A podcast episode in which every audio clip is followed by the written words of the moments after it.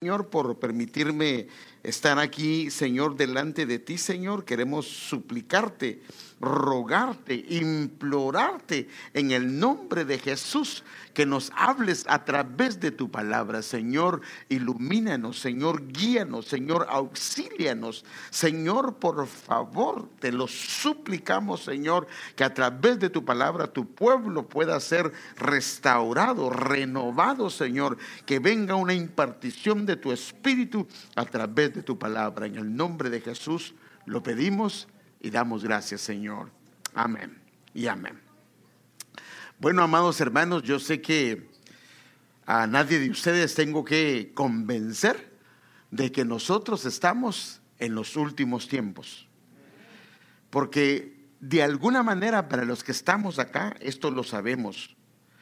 El meollo del asunto está en que si hemos entendido y comprendido esto, estamos procediendo, Padre Santo, ¿qué pasó aquí? ¿Qué me hicieron acá? Espérenme, hermanos.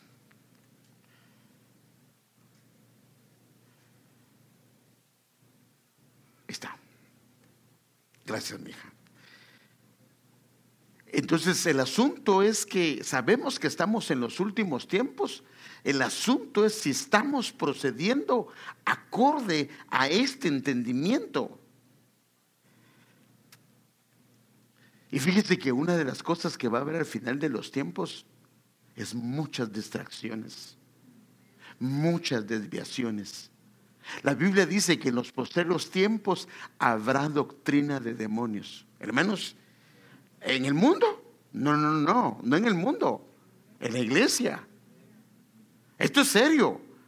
La Biblia dice que habrá doctrina de demonios que lo que tratan es de distraer al pueblo del Señor del enfoque principal. Y esta es la parte que nosotros necesitamos tener cuidado de no distraernos porque son tiempos importantes, hermano amado, son tiempos difíciles, pero son importantes. Yo no sé si se recuerda usted de la prueba que le pusieron a Eliseo. Eliseo era el discípulo de Elías. Elías es uno de los profetas más grandes de la historia del pueblo del Señor. Y él le pidió una doble porción. Le pregunta Elías a Eliseo, ¿qué quieres que te dé? Y él le dijo, yo quiero una doble porción de tu espíritu. Y él le dijo, cosa difícil has pedido, pero te lo voy a dar con una condición. Que cuando yo sea arrebatado, tú me veas. Eso está fácil, ¿va? Dice uno, pues sí, cuando se lo lleve el Señor, o sea, cuando se muera seguro que me voy a dar cuenta. Pero lo que no sabía él es que a él lo iban a raptar y iba a haber una distracción. Déjenme vérselo cómo lo presenta Elías. Porque hay un entendimiento de que Elías, inclusive hay dibujos que pasan que Elías se fue en un caballo en un carro de fuego y, un, y, caballos de fuego, pero eso no es cierto, eso no es bíblico, eso es una, distorsión, una distorsión de la palabra, porque no fue así. Ese era los caballos y el carro de fuego era la distracción, pero el Señor se iba a llevar a Elías por otros medios. Mire, por ejemplo, al cruzar Elías le preguntó a Eliseo, ¿qué quieres que haga por ti antes de que me separe de tu lado? Te pido, dice Eliseo, que sea yo el heredero de tu espíritu. Mire qué tremendo, qué atrevido. Por partida doble, quiero el doble. Respondió Eliseo. Y entonces le dice Elías, ¿has pedido algo difícil? Le dijo Elías, pero aquí viene la condición. Si logras verme cuando me separen de tu lado, te será concedido. De lo contrario, no. Y aquí es donde estaba la prueba, por eso le digo, porque todo el mundo piensa que, pues sí lo vio, pero es que el asunto es que mire lo que pasó y esto fue Dios que lo provocó. Iban caminando y conversando cuando de pronto los separó un carro de fuego con caballos de fuego. Y entonces, hermano, perdóneme, a veces nosotros nos somos curiosos. Si miramos un carro de fuego con caballos de fuego, aunque al día lo hacemos a un lado y nos quedamos sorprendidos. Y este era el tiro, que a él le dijeron, si miras cuando suba, se te va a ser concedido. El problema es que con una distracción como un carro de fuego y caballos de fuego, cualquiera, hermano amado, se distrae. Entonces dice, de pronto lo separó un carro de fuego con caballos de fuego para distraer a Eliseo y Elías subió al cielo en medio de un torbellino. O sea que el Señor se llevó en medio, no en, un no en un carro de fuego ni con caballos de fuego, sino en un torbellino se llevó a Elías. Pero si viene Eliseo, se pone a ver el carro de fuego, cuando ve dónde estaba Elías, ya no estaba. O sea que lo que le estoy diciendo es que vienen distracciones y lo puede ver acá. Y entonces como él vio, él, hermano, no le quitó la mirada a él. El carro pasó y todo eso. Y entonces Eliseo, viendo lo que pasaba, se puso a gritar, Padre mío, Padre mío, carro y fuerza conductora de Israel, pero no volvió a verlo. Entonces agarró su ropa y se le rasgó en dos. Entonces aquí podemos ver que él, perdóneme, no fue, no fue nada tontito y puso sus ojos donde tenía que ponerlos. Ahora, fíjese pues, la Biblia también habla a través del apóstol Pablo esto estoy hablando de distracciones donde él iba, el acondicionante era, si me ves irme, se viene, pero si no me ves irme, no viene. Pero ahora también el apóstol Pablo, hablando a la iglesia, le dice, hermano amado, que hay un problema de distracciones. Mire cómo lo dice el apóstol Pablo. Y es el consejo que Él nos da. Ya que han resucitado con Cristo, si son resucitados, si son gente que ha sido resucitada por el Espíritu Santo, busquen las cosas de arriba, donde está Cristo sentado a la derecha de Dios. Concentren su atención. Aquí viene el asunto. Si dejamos de buscar las cosas de arriba, no nos vamos a concentrar y puede venir ese día esperado y sin darnos cuenta. Concentren su atención en las cosas de arriba, no en las de la tierra. O sea que una de las distracciones más grandes para el cristiano va a ser muchas cosas terrenales y esa es la parte que tenemos que tener cuidado. Las distracciones o desviaciones no necesariamente vienen desde afuera, sino vienen desde adentro y esta es la parte donde nosotros tenemos que ponerle atención. Por ejemplo, Pablo le dice a los Gálatas, le dice, ustedes corrían muy bien la carrera. En otras palabras, ¿iban bien como creyentes o no? Sí iban bien porque Pablo le dice, ustedes corrían muy bien la carrera, la caminata cristiana. Pero mire que dice, ¿quién les impidió seguir la verdad? O sea que dejaron de correr como el Señor quería. Seguro que no fue Dios. Entonces, mire pues, esto no vino de Dios, porque Él es quien los llamó a ser libres, a caminar la carrera. Esa falsa enseñanza, entonces ya Él dice, lo que les están enseñando, que los está apartando de la carrera, es como un poquito de levadura que impregna toda la masa y deforma todo lo que es. Ahora, fíjese. Entonces, las conversaciones o sea, el lenguaje incorrecto, tienen un poder de corromper costumbres buenas. Y no solo eso, sino inclusive pueden crear división dentro del cuerpo de Cristo. Y a esto es lo que yo hoy quiero, el Señor ha puesto algo hace algunos días y yo quiero irlo conversando con usted como lo que hablamos, porque hermanos, a veces nosotros estamos hablando y no nos damos a entender, o a veces estamos hablando y realmente estamos hablando otras cosas. Entonces, déjenme verlo como lo dice Pablo. Primera Corintios 15, 33. No erréis las malas conversaciones. O sea que si yo y el hermano Wander tenemos una conversación incorrecta, lo que va a afectar son las costumbres o hábitos buenos que Dios ya nos había ayudado a alcanzar. Amén. Y esto es serio, hermano. Mire otra versión lo que dice. No se dejen engañar. Bien dice el dicho, que las malas amistades echan a perder las buenas costumbres. Entonces, yo quiero llevarlo, hermano amado, como las conversaciones, que es el, y obvio que tiene que ser un mismo lenguaje, puede afectar la vida de una persona, puede afectar la vida de una familia, puede afectar la vida de una iglesia. Esto le pasó a una iglesia donde operaban todos los dones del Espíritu. O sea que el que opere los dones del Espíritu no es una garantía que sea una iglesia espiritual. Pero ¿cómo es posible? Sí, hermano. Esto está claro en la Biblia. Déjenme mostrárselo. Mire, la carta a los Corintios es tremenda, hermano. Mire lo que dice el apóstol Pablo en la BTA.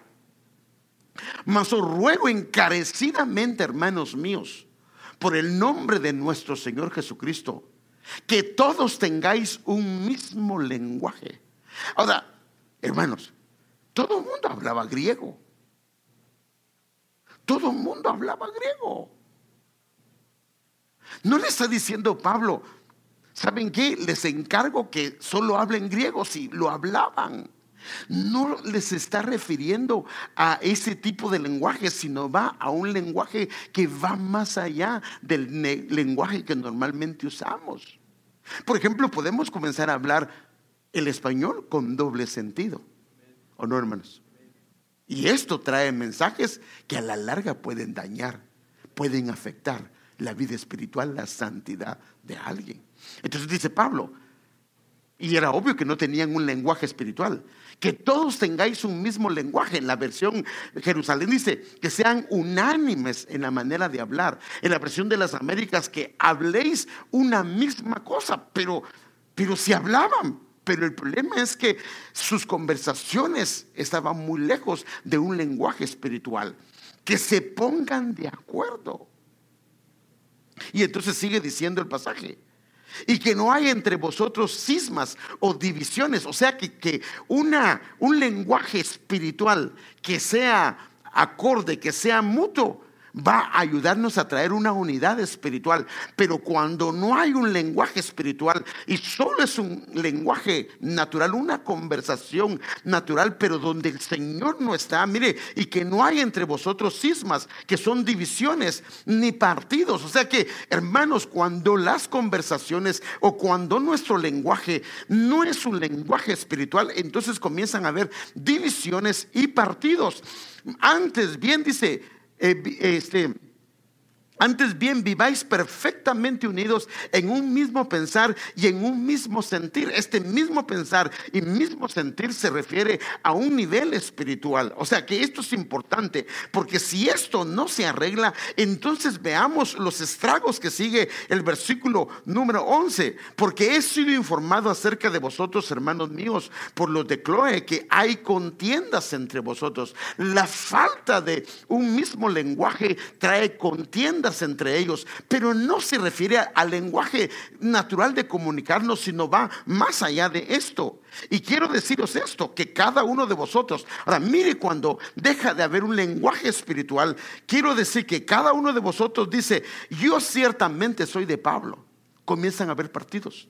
Yo soy de Apolos, yo soy de Cefas, yo soy de Cristo. Y entonces Pablo pregunta, ¿ha sido dividido Cristo? ¿Acaso fue crucificado Pablo por vosotros o fuisteis bautizados en el nombre de Pablo? O sea que cuando un lenguaje, fíjese qué tremendo, y yo quiero llevarlo a un lenguaje más allá del lenguaje con que nosotros nos comunicamos, sino me refiero a un lenguaje espiritual. En base a esto, a mí me gustaría tratar el siguiente tema, que se llama lenguaje espiritual. Y esto va más allá. Porque, hermanos, podemos estar... mire, a mí me ha asombrado que a veces estamos hablando de algo y la gente lo interpreta de una manera. Ahora, ¿qué es el lenguaje? El lenguaje es la capacidad propia del ser humano para expresar ya sea sus pensamientos o sus sentimientos por medio de las palabras también es la modalidad lingüística de un determinado grupo social o que, usan un determinado segmento de la sociedad. Por ejemplo, los hispanos, ¿qué usamos? El español. El español, usamos el español para comunicarnos, ese es el lenguaje. Pero los creyentes, los hijos de Dios, deberíamos usar nuestro idioma, pero ante todo deberíamos usar un lenguaje espiritual. Y a, eso es lo que lo quiero llevar. Por ejemplo, unas personas pueden estar sentadas en la misma mesa, hablar el mismo idioma, pero no estar hablando lo mismo. Por ejemplo, si están dos personas que tienen un idioma diferente, fíjese qué tremendo. Pueden ayudarse tal vez con señas, pero se ven limitados a poder ayudarse o a caminar juntamente para cumplir tales o cuales cometidos. ¿Sí o no? Por ejemplo, uno puede decir a la persona, tengo hambre, eso se entiende, pero ¿será que una persona con la que no hablamos el mismo lenguaje podríamos hacer un negocio? Pues va a ser muy difícil, ¿sí o no? ¿Será que podríamos casarnos? Mm, va a ser muy difícil. Entonces hay cosas que no se van a poder dar. Pueden ayudarse, pero van a estar, por decirlo así, incompletos. ¿Por qué? Porque se necesita que la otra persona eh, podemos entendernos. Ahora, el asunto está en que la iglesia está el lenguaje con que nos comunicamos, pero debe de haber un lenguaje espiritual. Por eso la Biblia dice, ¿cómo caminarán dos juntos si no estuvieran de acuerdo? Si hablan un idioma diferente, si uno es carnal y el otro es espiritual, hermanos, no van a poderse poner de acuerdo, porque uno lo va a ver al otro muy exagerado, uno lo va a ver al otro demasiado legalista y el otro lo va a ver al otro demasiado liberal. Entonces, si no están de acuerdo, ¿cómo pueden trabajar juntos? Ahora, ¿qué es un lenguaje espiritual? Esto va más allá de lo que es el lenguaje común, el que nos comunicamos. Tiene que ver con algo interior, algo, porque acuérdense que las palabras salen desde nuestro interior. De la abundancia del corazón habla la boca. Si nos llenamos de la palabra, lo que va a salir es palabra. Si lo que no sale es palabra y salen otras cosas, entonces el problema está en lo que hay en el interior. Del interior salen los malos pensamientos, las inmoralidades, las blasfemias, los adulterios. Así lo dice la palabra. Entonces, el lenguaje espiritual es algo que va más allá de únicamente tener un lenguaje que nosotros nos comunicamos. Por eso es que inclusive una persona puede inclusive sentir una aprobación en la escritura de una conducta incorrecta. Hermano, por ejemplo, una persona tiene la inclinación a tomar no es un hombre espiritual. Y ve que en la Biblia el Señor dice que el agua la convirtió en vino. Entonces dice, gloria a Dios. Yo ya no la convierto en vino, pero la compro. Y entonces él puede comenzar a usar la escritura. Mire, mire, qué tremendo. O sea que está usando la escritura de una manera incorrecta.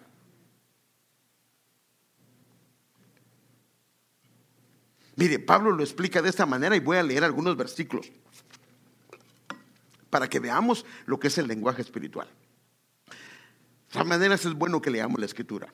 Primera Corintios capítulo 2 del 11 al 16 y me gustó la TLA, por eso usé esta versión. Nadie puede saber lo que piensa otra persona. Fíjese qué tremendo. Nadie puede saber lo que piensa otra persona. Solo el espíritu de esa persona sabe lo que ella está pensando. O sea que nosotros no podemos pensar lo que piensa Dios si sus pensamientos no son nuestros pensamientos. El problema es que si sus pensamientos no son mis pensamientos, mis caminos tampoco van a ser los caminos de Él. No sé si me voy a entender, hermano. Si mis pensamientos son los pensamientos de Dios, entonces mis caminos, porque nosotros procedemos de acuerdo a lo que pensamos, entonces mis caminos van a ser acorde a los caminos que el Señor tiene. Entonces, nadie puede saber lo que piensa otra persona, solo el espíritu de esa persona sabe lo que ella está pensando. De la misma manera, solo el espíritu de Dios sabe lo que piensa Dios. Pero como Dios nos dio el espíritu, el espíritu de Dios, nosotros podemos darnos cuenta de lo que Dios en su bondad ha hecho por nosotros. Cuando hablamos de lo que Dios ha hecho por nosotros, No usamos, mire, ahora, mire qué tremendo. Cuando hablamos de lo que Dios ha hecho por nosotros, mire lo que dice este pasaje, hermano. No usamos las palabras que nos dicta la inteligencia humana. Pero entonces, ¿cómo nos vamos a comunicar? Sino que usamos el lenguaje espiritual que nos enseña el Espíritu de Dios. O sea, con lo que está diciendo este pasaje, hermano amados, es que cuando hablamos de lo que Dios ha hecho por nosotros, la manera que deberíamos de hacerlo es con el lenguaje espiritual que el Señor nos enseña. Los que no tienen el Espíritu de Dios, mire aquí lo que dice, no aceptan las enseñanzas espirituales. Por eso es que cuando alguien espiritual comienza a hablar con alguien que no es espiritual, no lo puede percibir, no lo puede entender, lo ve exagerado, lo ve, este está cuadrado, este está loco. Es lo que dice la escritura. No aceptan las enseñanzas espirituales, pues las consideran una tontería y tampoco pueden entenderlas. Dice, no solo las consideran una tontería, sino que tampoco pueden entenderlas porque no tienen el Espíritu de Dios. Sigamos leyendo. En cambio, los que tienen el Espíritu de Dios, todo lo examinan o sea, lo disciernen y todo lo entienden. Pero los que no tienen el Espíritu de Dios no pueden examinar ni entender a quienes lo tienen. Por eso es que no pueden hablar un mismo idioma, aunque estén en la misma iglesia. Como dice la Biblia, ¿quién sabe lo que piensa el Señor? ¿Quién puede darle consejos? Pero nosotros tenemos el Espíritu de Dios y por eso pensamos como Cristo. Esto es importantísimo para la vida nuestra. Entonces, hermano, cuando hay un mismo lenguaje, puede haber acuerdos, puede haber propósitos, puede haber metas. Es increíble, hermano, porque inclusive podemos nosotros tener el mismo lenguaje, pero si no tenemos el mismo sentir, hermano, lo que va a pasar es que esta persona me va a dejar a medias. Cuando hay una misma visión, cuando hay un mismo sentir con el hermano, vamos a poder llegar muy lejos en lo que nos vamos a proponer. Pero podemos tener el mismo idioma, pero no tenemos el mismo sentir. Hermano, cuando las cosas se comiencen a complicar, él o ella va a abandonar el camino. Ese es el problema. Entonces, fíjese. Esto lo podemos ver en la escritura, en diferentes épocas de la historia. Déjeme mostrárselo, por ejemplo, dónde empieza todo esto. Y yo quiero mostrárselo para que vean la importancia de lo que es el lenguaje, hermano, cómo lo dice y cómo lo describe la escritura. Mire, Génesis capítulo número 11, y fíjese que tremendo que el capítulo número 11 de Génesis es, el 11 habla de purificación. Y toda la tierra era en ese entonces no habían idiomas, solo había uno. Y toda la tierra era de una sola lengua. Pero cuando usted va al original, es una palabra hebrea que se llama zafá, que lo que quiere decir es de un mismo labio. Lo que están diciendo es que hablaban el mismo idioma. Pero no solo idioma, por decirlo así, para transmitirse ideas, sino tenían un mismo sentir, un mismo propósito. Ahora, fíjese pues, de una misma lengua, perdón, de una sola lengua, o sea, de un mismo labio y una voz para todos, porque acuérdese esto, las palabras son, hermano, y esto tenemos que entenderlo, hermano, y que el Señor me ayude, porque esto yo quiero hablar algunos miércoles sobre esto. Las palabras realmente son viento. Sabe que al Espíritu Santo se le llama viento. Es Numa, es viento. Entonces por eso Jesús dijo, mis palabras son espirituales. Porque le estaba diciendo, vienen desde adentro, vienen desde mi espíritu. Entonces, fíjese, cuando usted y yo hablamos, lo que sale es aire, pero el aire ya en la boca son eh, la, la, laringe, la boca, los labios, la lengua, lo que hacen es que modifican el viento, como cuando silba. Y entonces salen palabras, pero salen desde adentro. Entonces el asunto es que cuando hablamos, lo que viene no es solo las palabras articuladas, sino lo que viene es lo que viene de adentro, de la voz. Por eso es que aquí necesitamos, vamos a ver de dónde vienen nuestras palabras. Pueden venir de diferentes voces. ¿Sí me doy a entender, hermanos? O sea que la voz es lo que viene desde adentro. Las palabras son los que se oye, pero realmente viene desde adentro. Por eso el Señor dijo, de adentro, de la abundancia del corazón, es donde vienen los malos pensamientos, los adulterios y todo eso. Entonces por eso dice, de una sola lengua y de una voz. O sea que tenían un mismo sentir. Dijeron, vayamos, construyamos una ciudad y una torre con una representación de los cielos y hagámosle un nombre para no ser esparcidos por la faz de la tierra. Estos hombres se querían rebelar en contra de Dios, querían hacer, por decir así, eh, un sigurat en la parte del cielo para conectarse con las entidades espirituales. Esto estamos hablando del inicio de Génesis. Y entonces, como ellos tenían una sola lengua, lo que quiero ver, hermano, y lo que estoy tratando de ver es cuando hay un mismo lenguaje y hay una sola voz, una sola voz es un solo sentir, ¿hasta dónde puede llegar alguien? Si tiene solo un mismo lenguaje, pero no tiene una sola voz, no tiene un mismo sentir, mm, en el camino se van a quedar. Entonces, como ellos se habían propuesto y estaban edificando, mire lo que Dios dice. Dijo el Señor, he aquí son un solo pueblo. O sea que cuando tienen un solo lenguaje y un solo sentir, una misma voz, se vuelven en un solo pueblo. He aquí, son un pueblo, son un solo pueblo, y todos tienen la misma lengua, son de un mismo labio. Y esto es lo que han comenzado a hacer, y ahora nada de lo que se propongan hacer les será imposible. O sea que un pueblo que tiene un mismo lenguaje se propone algo y nada les es imposible. Claro, aquí es algo incorrecto porque se estaban revelando en contra de Dios, pero la enseñanza es que cuando hay un solo lenguaje, cuando hay una sola voz, hasta dónde se llegue. Vamos, dice el Señor, bajemos ahí y confundamos su lengua para que nadie entienda el lenguaje, el labio del otro. Entonces, fíjese pues. ¿Y qué pasó? Vino Dios y cambió el el lenguaje, cambió el labio, cambió el idioma entre ellos. Así los dispersó el Señor desde ahí sobre la faz de toda la tierra y dejaron de edificar la ciudad. O sea que cuando vino la cuando comenzaron a hablar otro idioma entre ellos y había una conversación diferente y no se entendían, dejaron de edificar. Dejaron, uh, se dispersaron y vino confusión. Ahora, note tres cosas, hermano. O sea que cuando un pueblo no puede edificar, o sea, no puede edificar la obra del Señor, cuando un pueblo se dispersa o se queda aislado, o cuando un pueblo trae confusión, es porque no hay un solo lenguaje. Acuérdense que no me, si, si ya me a entender que no me estoy refiriendo al idioma con que nos atamos. Amén. Me estoy refiriendo a algo más que es lo que el Señor nos acaba de explicar.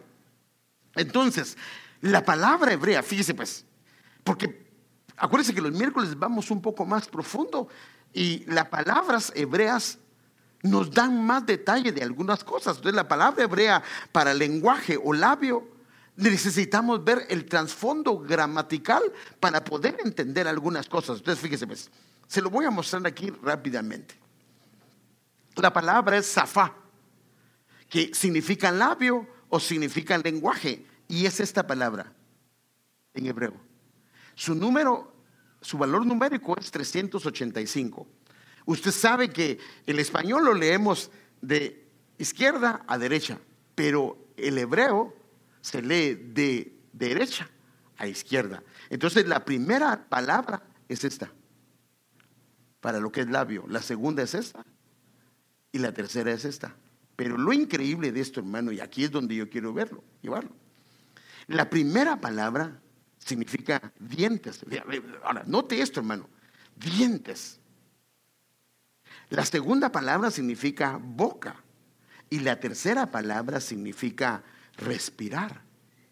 O sea que, mire pues, o sea que el mismo lenguaje es un respirar o un sacar el aire por la boca y por los dientes. Ahora, puede ser tan dañino, porque por eso, por ejemplo, esta palabra chin significa destruir, prensar o separar también.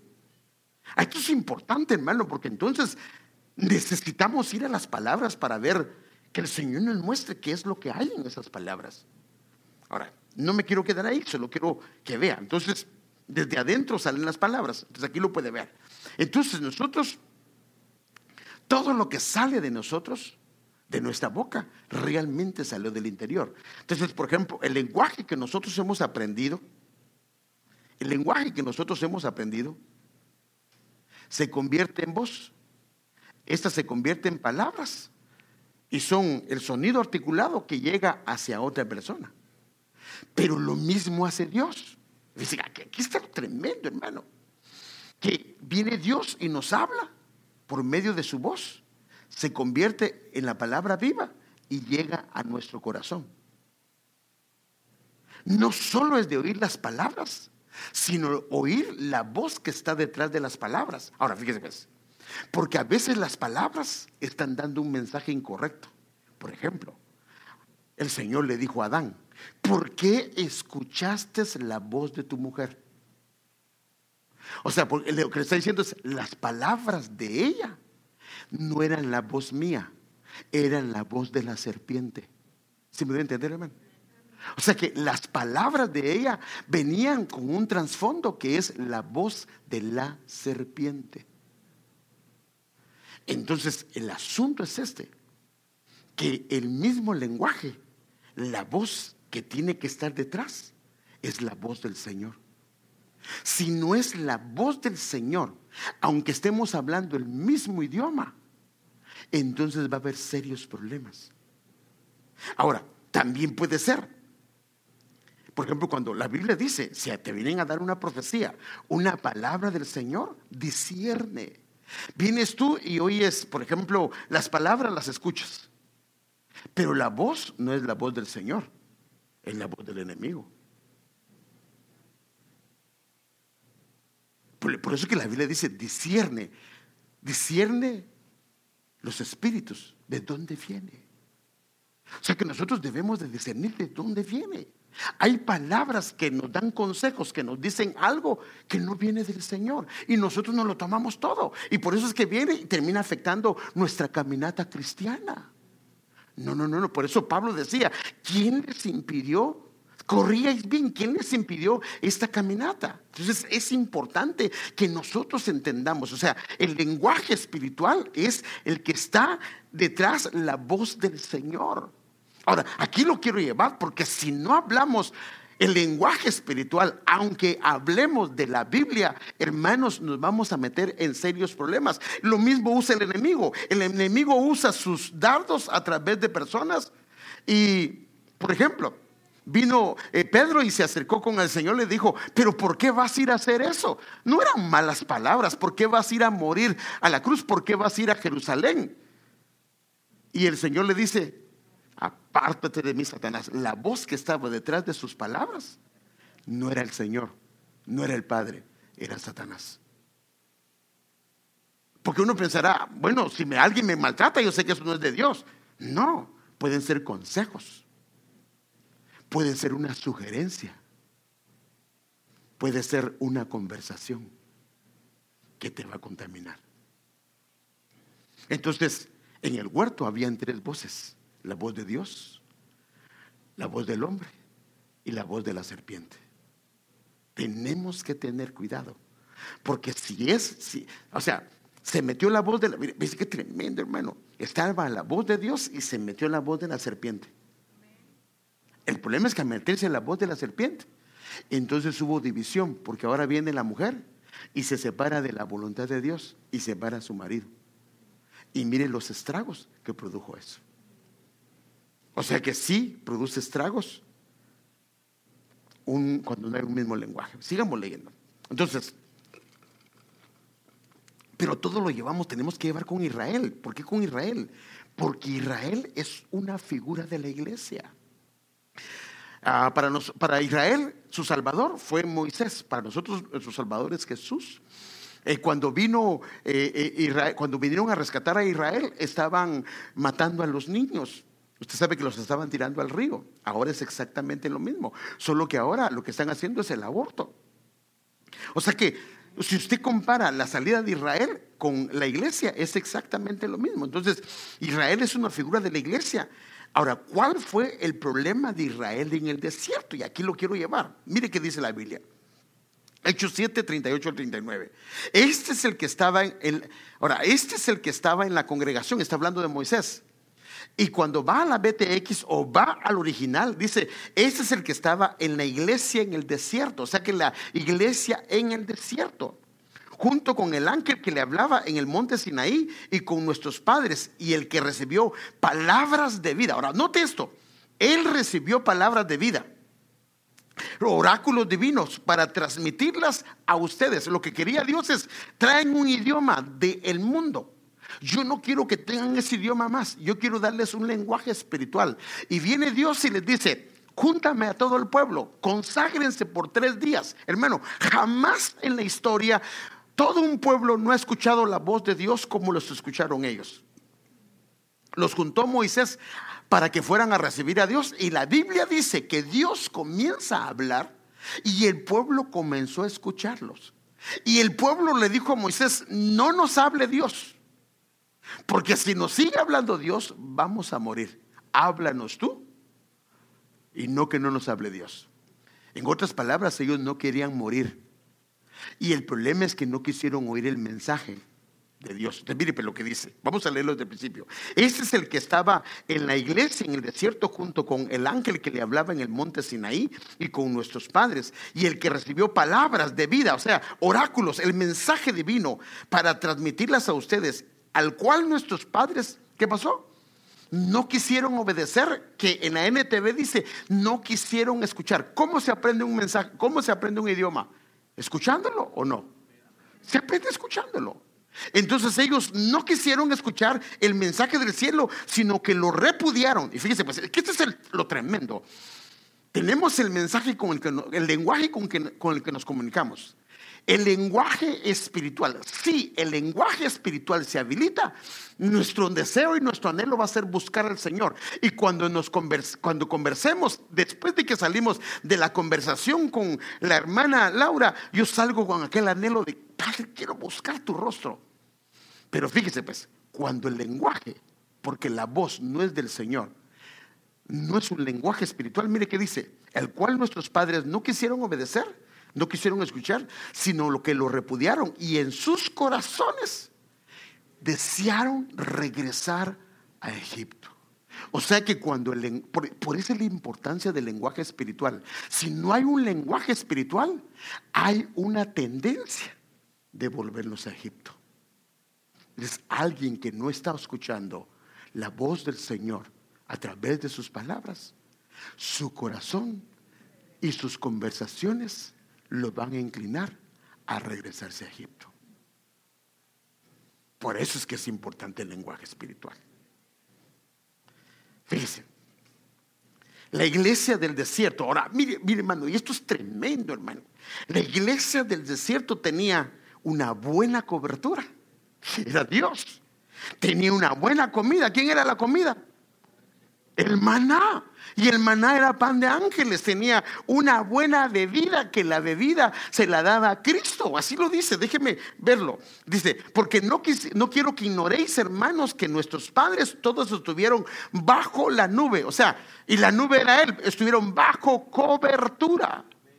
Nosotros sabemos que no podemos estar fuera de cobertura. Ellos estuvieron bajo la nube. Y todos pasaron por el mar, o sea, fueron bautizados. Y en Moisés todos fueron bautizados en la nube y en el mar. Y todos comieron el mismo alimento espiritual, que era el pan de ángeles, que era el maná. Y todos bebieron la misma bebida espiritual porque bebían de una roca espiritual que los seguía y la roca era Cristo. Ahora, tenían la misma cobertura, tenían la misma bebida. Y no era cualquier bebida. Y tenían el maná, que era el pan de los de ángeles. Y el versículo 5, sin embargo, Dios no se agradó de la mayor parte de ellos, pues quedaron tendidos en el desierto. Estas cosas sucedieron como ejemplo para nosotros, porque ellos no cambiaron su lenguaje. Hermanos, esto me preocupa. Podemos tener una buena cobertura podemos tener buena palabra, podemos tener buena bebida y la tendencia de quedarse tirado en el desierto. ¿Por qué? Porque el lenguaje no es espiritual. Y esto es serio. Hermanos, y fíjense qué tremendo, los que se quedaron tirados fueron los de 20 años para arriba, como diciendo Dios, los de 20 años para arriba son responsables de sus actos. Y la falta de un lenguaje espiritual los hizo estar dando vueltas y vueltas y vueltas. Mire, cuando hay una falta de lenguaje espiritual, ven, Wander, yo tengo un problema con él y no sigo, me quedo amarrado al problema que tuve con él. No sé si me hermanos. O sea que cuando el lenguaje no cambia, yo regreso al mismo problema, dándole vueltas y vueltas y vueltas y no avanzo. Entonces, cuando cambio mi lenguaje, el natural al espiritual, entonces dejo este lugar y continúo en mi caminata. Gracias, mi hijo. Por eso dice, ¿quién les impidió seguir la carrera? O sea, hermanos, nosotros estamos conscientes de que estamos bajo una buena cobertura o no. Hermanos, estamos conscientes que tenemos ah, una palabra que el Señor le ha dado al apóstol y nos ha enseñado. Buena. Amén. ¿Tenemos la presencia del Señor? Amén. Ellos también la tenían. Y se quedaron tirados porque su lenguaje no venía del Señor. La voz no era del Señor. La Biblia dice que el Señor estuvo disgustado esos 40 años con ellos. Así dice la Biblia. Él estuvo disgustado. Pero les estuvo dando palabra, les estuvo dando presencia y los mantuvo bajo cobertura.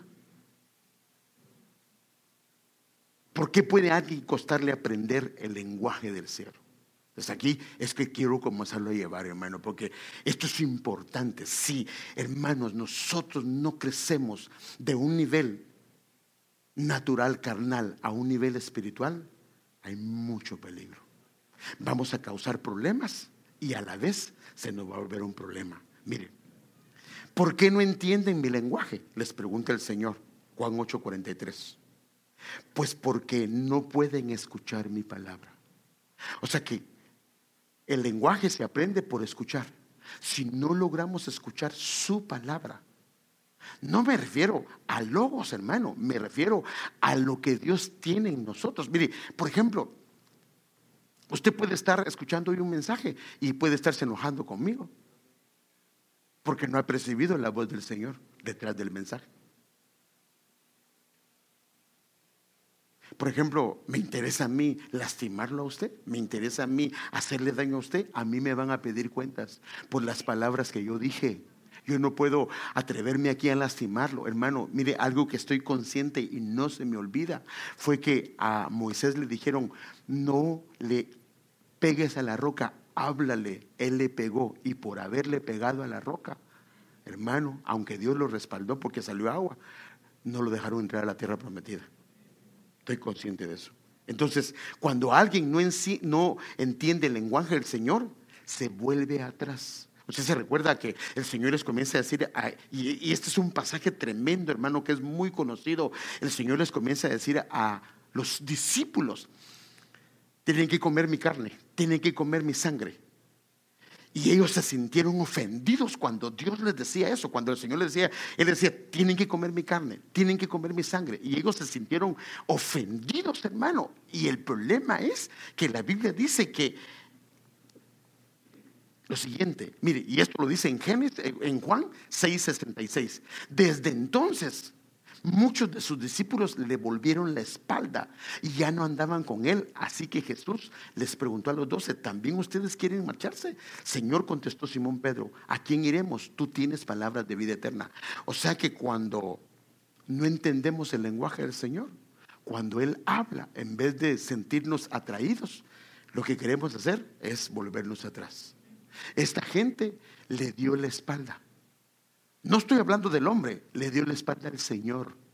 Y si ve eh, todo el contexto, es porque él decía, tienen que comer mi carne, tienen que comer mi sangre. Pero él les dijo, mis palabras son espirituales porque vienen desde adentro. Ahora fíjense, cuando hablamos el mismo lenguaje. Se cuando, perdón, cuando no hablamos el mismo lenguaje, se termina en desacuerdo inclusive con las autoridades. Mire, este es un caso conocido. María, Aarón, María y Aarón empezaron a hablar mal de Moisés. Su lenguaje espiritual lo comenzaron a dejar de hablar. Porque este se había casado con una mujer etíope. Además dijeron, el Señor no ha hablado solamente con Moisés, también ha hablado con nosotros y el Señor oyó. Hermano, María tomó una posición que no le correspondía. A Moisés le había dado Dios esa posición y ella tomó una posición que no le correspondía. Comenzó a hablar con su hermano, hermano, con su hermano. Fíjese qué tremendo. Un lenguaje diferente al lenguaje de Moisés. ¿Y sabe qué pasó? Le cayó lepra a ella. Y el problema es que el campamento se estancó por siete días. O sea que cuando hay un, no hay un mismo lenguaje, se estanca el campamento. Si es una familia, se estanca la familia. Porque, por ejemplo, yo le hablé algo a ella y ella lo malinterpretó. Ya está molesta.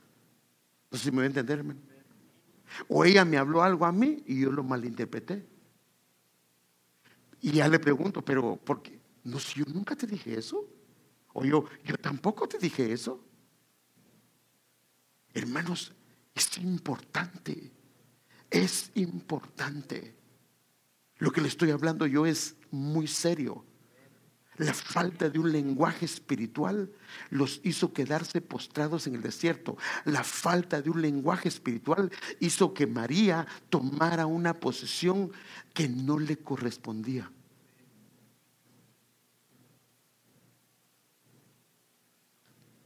Ah, voy a dejarlo aquí y voy a irme y hasta el final, hermano un lenguaje espiritual profetizado. Mire qué dice, y luego vamos a seguir hablando de esto porque necesito hablar. En aquel tiempo, Sofonías 3.9, en aquel tiempo devolveré a los pueblos un lenguaje para su generación. Pero esto está hablando de un lenguaje espiritual. Ahorita lo voy a ver por qué. Ahora, mire, ese lenguaje para su generación, para que todos primero invoquen el nombre del Señor de la manera correcta y luego le sirvan de común acuerdo. No podemos servirle al Señor si no nos ponemos de acuerdo. Mire otra versión como lo dice. Entonces daré a los pueblos. Ese es el mismo pasaje. Sofonías 3.9, Sofonías 3.9, pero en, en la NBP. Entonces le daré a los pueblos un lenguaje puro. O sea, un lenguaje espiritual donde, como es el lenguaje espiritual, viene del Espíritu Santo. Lo que hace es edifica. Cuando yo hablo con ella, la edifico. Cuando yo hablo con él, lo edifico. Cuando yo hablo con ella, la edifico. ¿Por qué? Porque es un lenguaje del cielo. Dice, les daré eh, a los pueblos un lenguaje puro para que todos invoquen el nombre del Señor y les sirvan de común acuerdo. O sea que no podemos llegar a edificar la casa del Señor, a hacer grandes cosas, si no hay un lenguaje espiritual. Si cada quien está pensando en diferentes cosas, hermano, y entonces van a haber partidos, van a haber envidias, van a haber malas conversaciones, van a haber costumbres que se están corrompiendo y eso no le agrada al Señor. Entonces Dios quiere llevarnos a un lenguaje puro, hermano, un lenguaje que proceda de la voz del Señor. Pero para eso tenemos que estar escuchando la voz del Señor, tenemos que estar escuchando la palabra del Señor, tenemos que estar leyendo la palabra del Señor, tenemos que agarrar un nivel espiritual, porque no podemos hablar cosas espirituales si nosotros no somos espirituales. No hay manera de hacerlo. Nos vamos cada vez que, por ejemplo, yo le dé una orden a alguien, lo va a ver como, como que es una acepción de personas cuando no es nada que ver con eso. Porque está, estamos en otro idioma. Entonces, no, hermano, esto es lo que Dios quiere, darnos un solo idioma. Entonces, fíjese, póngase de pie un momentito. Hay un hombre, ¿se recuerda? La palabra lenguaje realmente en el hebreo significa un mismo labio. Y entonces viene un profeta, hermano, qué tremendo, hermano, que es el profeta Isaías. Vio la gloria de Dios Y entonces dije, ay de mí, pues soy muerto. Porque siendo un hombre de labios impuros, mire qué tremendo hermano, y habitando en medio de un pueblo de labios impuros, escúchenme bien, lo que estaba diciendo él es que hablamos del Señor. Por eso la Biblia dice, hay pueblo, fíjese hermano, que habla de mí y su corazón está lejos de mí. O sea, sus labios hablan de Él. O sea que su lenguaje es el lenguaje con el que se comunican, pero no es un lenguaje espiritual, porque su interior está lejos de Él. Entonces, mire que dice Él, porque siendo un hombre de labios impuros y habitando en medio de un pueblo de labios impuros, mis ojos han visto al Rey, a Jehová de los ejércitos. O sea, ¿cómo es posible que lo pueda ver? O sea, cuando eh, dice, ¿cómo es posible que lo pueda ver? Entonces dice, voy a morir, al verlo voy a morir. Ahora, mire, él relaciona la muerte de él a causa de sus labios, a causa de su lenguaje. Pero viene el Señor y mire lo que dice. Entonces voló hacia mí uno de los serafines, trayendo en su mano con unas tenazas un carbón encendido tomado del altar, del altar del Señor, y tocó con él mi boca diciendo, he aquí que esto ha tocado tus labios, tu culpa ha sido quitada y tu pecado ha sido perdonado. O sea que nuestros labios pueden tener un lenguaje espiritual. Entonces, ¿eres medicina cuando te sientas con otro? Cuando platicas con otro? ¿Edificas con los que platicas? ¿Eres una bendición cuando llegas a una casa? ¿O tus palabras no le agradan al Señor? Porque vienen de una fuente, de una voz que no es el Señor. Y si eso está pasando, necesitamos pedirle al Señor, hermanos, que nos limpie nuestros labios, que nos lleve a un nivel espiritual. Porque hermanos, esto se dejó, dijo la palabra, escrito para nosotros, para que viéramos lo que pasó con el pueblo de Israel. Ellos no quisieron, ellos no quisieron tener un lenguaje espiritual que Dios se lo quería dar a ellos. Y sí, como era un padre responsable, les dio alimento, les dio bebida y los mantuvo bajo cobertura durante todo el desierto. Pero ese fue, ya no fue la tierra prometida, su destino, sino fue el desierto, el lugar de, su, de su sepultura. Pero no era eso lo que Dios quería. Dios quería introducirlos en la tierra prometida. Pero ellos en sus corazones se volvieron al Señor. Porque al no hablar el idioma del Señor, comenzaron a desear los pepinos, las cebollas, los pescados, todo lo de Egipto. Al no hablar el mismo idioma del Señor porque estaban en diferente nivel, venía Moisés con el idioma del Señor, con el lenguaje de Dios desde el monte. Y ellos abajo no tenían el lenguaje de Dios. ¿Y qué comenzaron a hacer? Comenzaron a hacer otros dioses. Y comenzaron, hagamos otro capitán, elijamos otro capitán y volvámonos a Egipto. El lenguaje del Señor nos va a llevar a caminar, nos va a llevar a edificarnos, nos va a llevar, hermano amado, al camino de santidad y del temor reverente. El lenguaje terrenal, carnal, únicamente nos puede entretener, pero no nos va a edificar. Y puede inclusive descalificar a alguien para la tierra prometida. Hermanos, los que se quedaron no fueron pocos, fue mucha gente fue mucha gente. Porque a falta de un solo lenguaje comenzaron a dar malos informes. Malos informes. Hermanos, el Señor ha puesto una carga en mi corazón con respecto a esto. Créame, yo tengo otras cosas que decirle, pero yo decía, Padre, el maná que ellos comían era del cielo. La bebida era Cristo. Y la cobertura era Él mismo. Y se quedaron tirados. Porque Él estaba disgustado con ellos porque su hablar no le agradaba.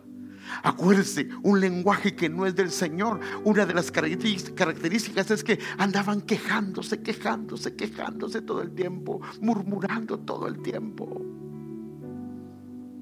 Vea, vea el libro de números y se va a dar cuenta cómo el Señor se disgustó y se molestaba con ellos. Pero siempre fue un padre responsable. Entonces tenemos que cambiar, hermanos. ¿Cuántos años llevamos en el Evangelio? ¿Cuánto tiempo?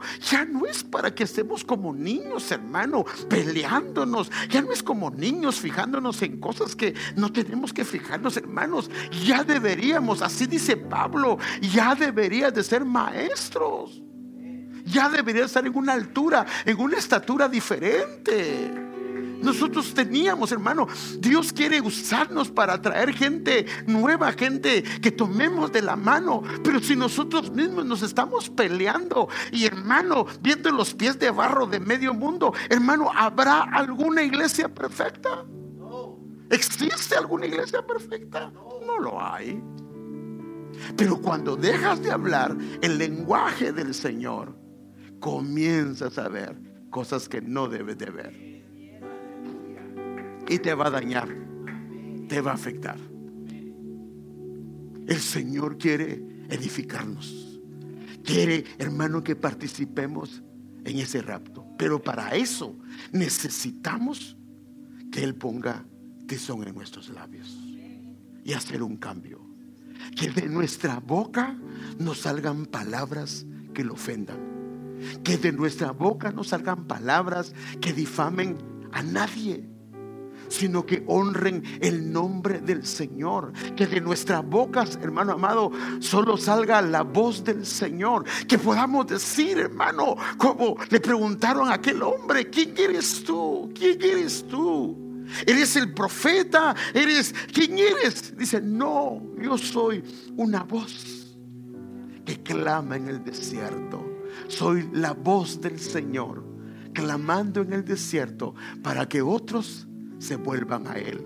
Para que otros se puedan bautizar, para que otros puedan arrepentirse, no para que otros se alejen. Si soy una voz que la gente se aleja, que la gente se aparta, que la gente se desanima, esa no es la voz del Señor. La voz del Señor es aquella que cuando uno sale de un lugar la gente dice, hoy ha estado un siervo de Dios una sierva de Dios con nosotros y me ha bendecido su visita, me ha bendecido su conversación. Estoy agradecido porque quiero buscar más al Señor.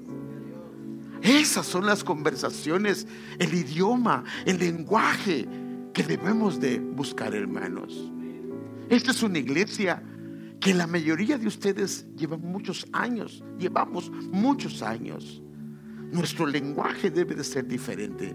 ¿Qué hay? Dice Pablo cuando se reúnen. Hay revelación, hay palabra, hay salmos, hay himnos. ¿Qué hay cuando se reúnen? Y todo lo que hagamos, lo hagamos para la edificación. Si yo le hago daño a esa jovencita con mi conversación, me la va a demandar el Señor a esa oveja me la va a demandar el Señor. Por favor, hermanos, tenemos que cambiar nuestro lenguaje, nuestro lenguaje. Que tengamos un lenguaje del cielo. Que hablemos cosas espirituales entre los espirituales. No con doble sentido, eso no es correcto, hermano. No es correcto que entre hermanos nos estemos hablando en doble sentido. No está bien, eso no está bien. Que nuestros labios sean puros y que el Señor ponga carbón encendido en nuestra boca. Para que la voz que brote, hermano, sea la voz que fluye de Él. Padre, Perdónanos. Perdónanos, Señor. Perdónanos, por favor, si hemos sido hombres o mujeres de labios inmundos. si hemos ofendido tu nombre, si hemos, Señor amado, deshonrado tu nombre, permaneciendo en un lenguaje que no te agrada, que no es de tu voluntad.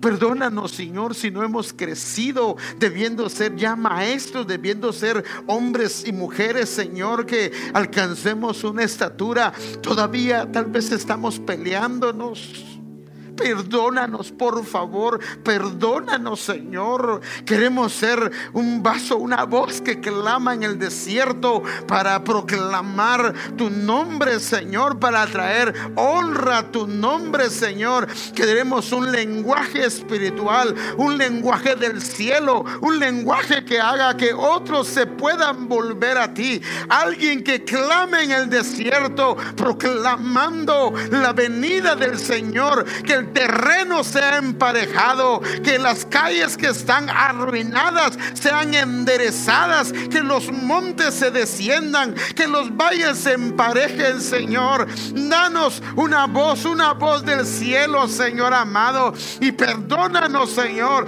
si hemos dejado que la voz del enemigo, que la voz de la carne, Señor, salga a través de nuestros labios. Danos un lenguaje espiritual, un lenguaje Señor, para hablar lo que conviene.